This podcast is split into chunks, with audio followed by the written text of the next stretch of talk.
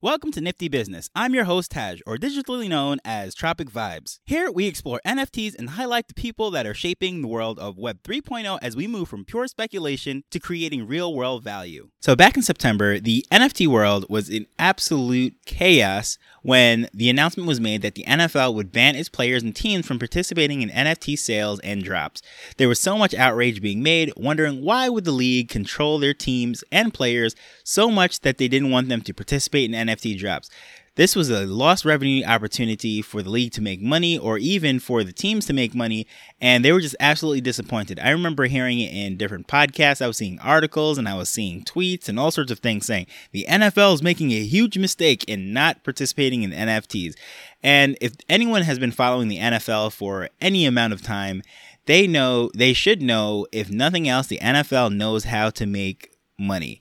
Just comparing to all the other sports leagues in North America, the NFL is by far the king. They make way more money than any of the other leagues. And as far as viewership on TV and anything else, it, it, it is by far one of the most watched programs, like not just in sports, but I mean just in general. The NFL, their Monday night and Sunday night football games absolutely dwarf uh, the Grammys or Olympics or any major televised thing for the year. So these huge uh, contracts are going over just for like these cable companies that are literally at war for NFL games. So why would they ever think that the NFL would pass up an opportunity to make money? So I'll just give you a brief background and show you that the NFT market is absolutely built for the NFL to take advantage of it. As we know, scarcity is a real thing. And with the NFL, there are only 32 teams and they play 16. Well, this year they're playing 17 games each. So that is not a lot of games compared to 82 for hockey and ba- uh, hockey and basketball, and I believe it was 162 for baseball. It is for the most part it is a once a week commitment, and for fans, depending on the region that they're in, there's only but so many games that are actually televised, so the options are pretty limited. So the NFL definitely operates under scarcity and makes a lot of money because of this. And this is why when people are saying, "Oh, this is ridiculous," they're they're turning their backs on NFTs and sports fans and crypto go together. So I was like, they are not understanding how the NFL operates. And let me go back to the late 90s, early 2000s. So, when the first Xbox came out, uh, that was around the time when there were multiple NFL games. I remember one of the first games released on the Xbox, as far as sports goes, was NFL Fever, which is a Microsoft game. I don't know if uh, anyone really remembers that, but back in the day, there was uh, Microsoft releasing NFL games. Sega had the 2K games. Then they had the EA Sports had Madden, and of course there was other options. There was NFL Street and so many others as far as being able to produce these NFL games. Well, if you think about it now, the only NFL video game that is available for sales is EA Sports Madden. Why is that? Is because they have an exclusive license with the NFL as the only game video game provider. Have you ever watched an NFL game or any sporting event and they'll say the official, let's say, chips of the NFL is Lay's or the official beverage of the NFL is Gatorade or whatever it is. I don't know if those are the official sponsors, but the way the NFL operates is they give out basically one license for everything. They create scarcity and they, they they allow these companies to then bid for the exclusive contract of being the exclusive cell phone provider, exclusive insurance company or whatever it is for the NFL.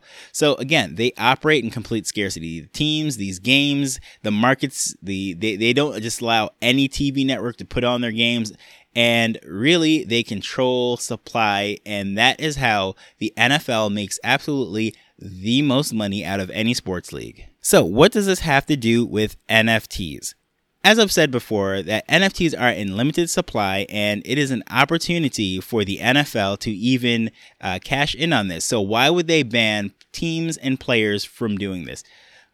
Ultimately, it comes down to money. The NFL is in the business of making money for its teams. The NFL commissioner, Roger Goodell, he only really answers to 32 people, which are the owners of the teams. So, in result, his job is to make as much money for the league as possible. This money is where all the money comes from for the salaries, the stadiums. Well, the cities are really building stadiums, but a few of the owners actually own their own stadiums, the upgrades, and the licensing that, that goes into all the different things, the adventures, the NFL network, all those different things. It is really his job to maximize revenue. So when he does this ban, you would think that the teams would be in uproar and they would just be absolutely upset that, wow, I can't believe that the commissioner is cutting in and reducing our our, our uh, income opportunity. Well, that is not true. The reason being is the NFL is then going to turn around and license out the NFLPA, which is the the, the players union, and the, the rights to uh, names and likenesses, and of course team logos and all these different things. And they're going to just collectively make these companies bid for the highest price and of course generating more money for the NFL. They're not just going to allow any Joe Schmo off the road to start minting NFTs with NFL players and NFL teams and the licenses and properties that they own. They wanted to go to these uh, the, basically whoever can afford to pay the most. I won't even say the blue chip. Of course, they're going to say they want to go to quality venues, but no, it is really just whoever is willing to pay the most. Because I can tell you right now, if I had a startup company with a multi-billion dollar uh, budget and I was able to just throw that towards the NFL, they would definitely make me the exclusive NFT provider. So, of course, when I read the news that the Detroit Lions and Bears game, which is held on Thanksgiving, would have NFT tickets, now to the outsider who is not really familiar with how the NFL operates, they'll say, "Wait a minute, this isn't a one, this is a 180 complete turnaround." And how is it that they banned NFTs, but now they're releasing NFT tickets? Which, by the way, I think is one of the coolest things. I'll get a little bit more into that. But the reason being is just taking everything into consideration. What I just said, it's because they just want to control the market. They want to be able to control where these properties goes and they have their say and they can maximize revenue. The partner that they actually use to release these tickets are Ticketmaster. And I had no idea that Ticketmaster actually has an NFT marketplace and they are uh, currently, this is actually the second release for the NFL because the Cardinals versus 49ers game, which actually took place November 7th, was the first NFL ticket with NFT solutions. And how this actually works is I'll put a link in the show notes, but Ticketmaster has their curated wallet where they have the, the keys and everything stored for you. You just basically log in. You can use fiat currency or crypto through a third party exchange to make the purchase. Once you get the tickets, then you can get the uh, NFTs, or you can just go straight to the NFT market and trade and, and buy and sell. However, the good thing, because everyone that says, you know, uh, anyone that's really in the space that knows if it's not your keys, then it's not your stuff, right? Because at the end of the day, if you don't have the private keys, then it's really not yours. That company could go out of business or they could just somehow ban you from it or whatever it is. But with Ticketmaster, you can actually log in, you get your private keys and then connect it to the MetaMask, and then you can uh, put it in your wallet and you can transfer it just as a regular NFT, which is pretty cool. So it's like a hybrid approach. They have the curated wallet, of course, it's centralized. They're owning uh, the Ticketmaster hub because at the end of the day, Ticketmaster is by far the premier uh, ticket reseller or even sailor uh, seller for original tickets on the internet. That they mean Ticketmaster. They're the masters of the space, right? So the NFL partnering with them to do this is really should be no surprise because this is what the NFL does. They pick a, a whale in the space and they tie them down with some kind of exclusive contract, and that's what they do. But this is actually not even the only NFT project that the NFL is currently involved in. I know Upland. Uh, if if you're not familiar, actually, I'll, I'll, do a separate episode just on Upland, just going into that to give you an, a heads up and give you an idea if you're not familiar with the project.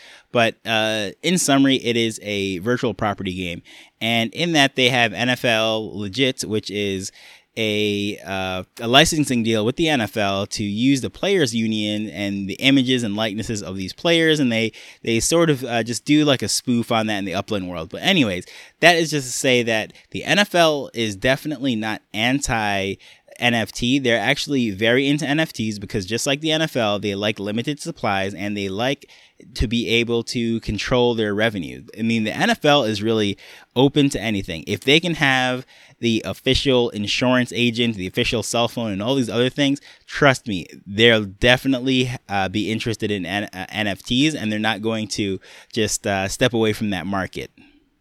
So overall, uh, I am definitely looking forward to whatever partnerships do come up because I am a big football fan, and of course, the NFL is the biggest show in town. And as far as being able to uh, do these collaborations and partnerships. Uh, I'm, pretty sure there'll be a lot of properties and things coming out of it that I'll be interested in. Um, I'm looking forward to uh, down the line. There should be uh, partnering with Dapper Labs to do something uh, similar to NBA Top Shots. I'm even looking into that, but uh, so far, I mean, I- am expecting some great things for the NFL. I didn't even really know that uh, N- uh, the Ticketmaster's uh, marketplace with NFTs was really as developed and popping off as it is because, you know, I've, I've been researching uh, independent uh, artists such as a- Akon, who has his conference coming up. I reported on that in a previous episode. And, you know, with, with the ticket solution being NFTs, but here we go. We have an, a whole ecosystem built by Ticketmaster, which is I, I, think is pretty cool. I'll put the link for that in there so you can see uh, some of the information, some uh, frequently asked questions and what have you that they have posted on the website. And as I'm finding this stuff, I'm just excited to share it with you guys and see how it's developing. And it's not just about flipping and just collecting the stuff up. You know, uh, it it has real world life, uh, real world value, and practical use. So until the next time, later. The Nifty Business Arrow is not investment advice. It provides insights and information within the space. As with anything, please do your own research before making a decision whether you're making an investment or a purchase.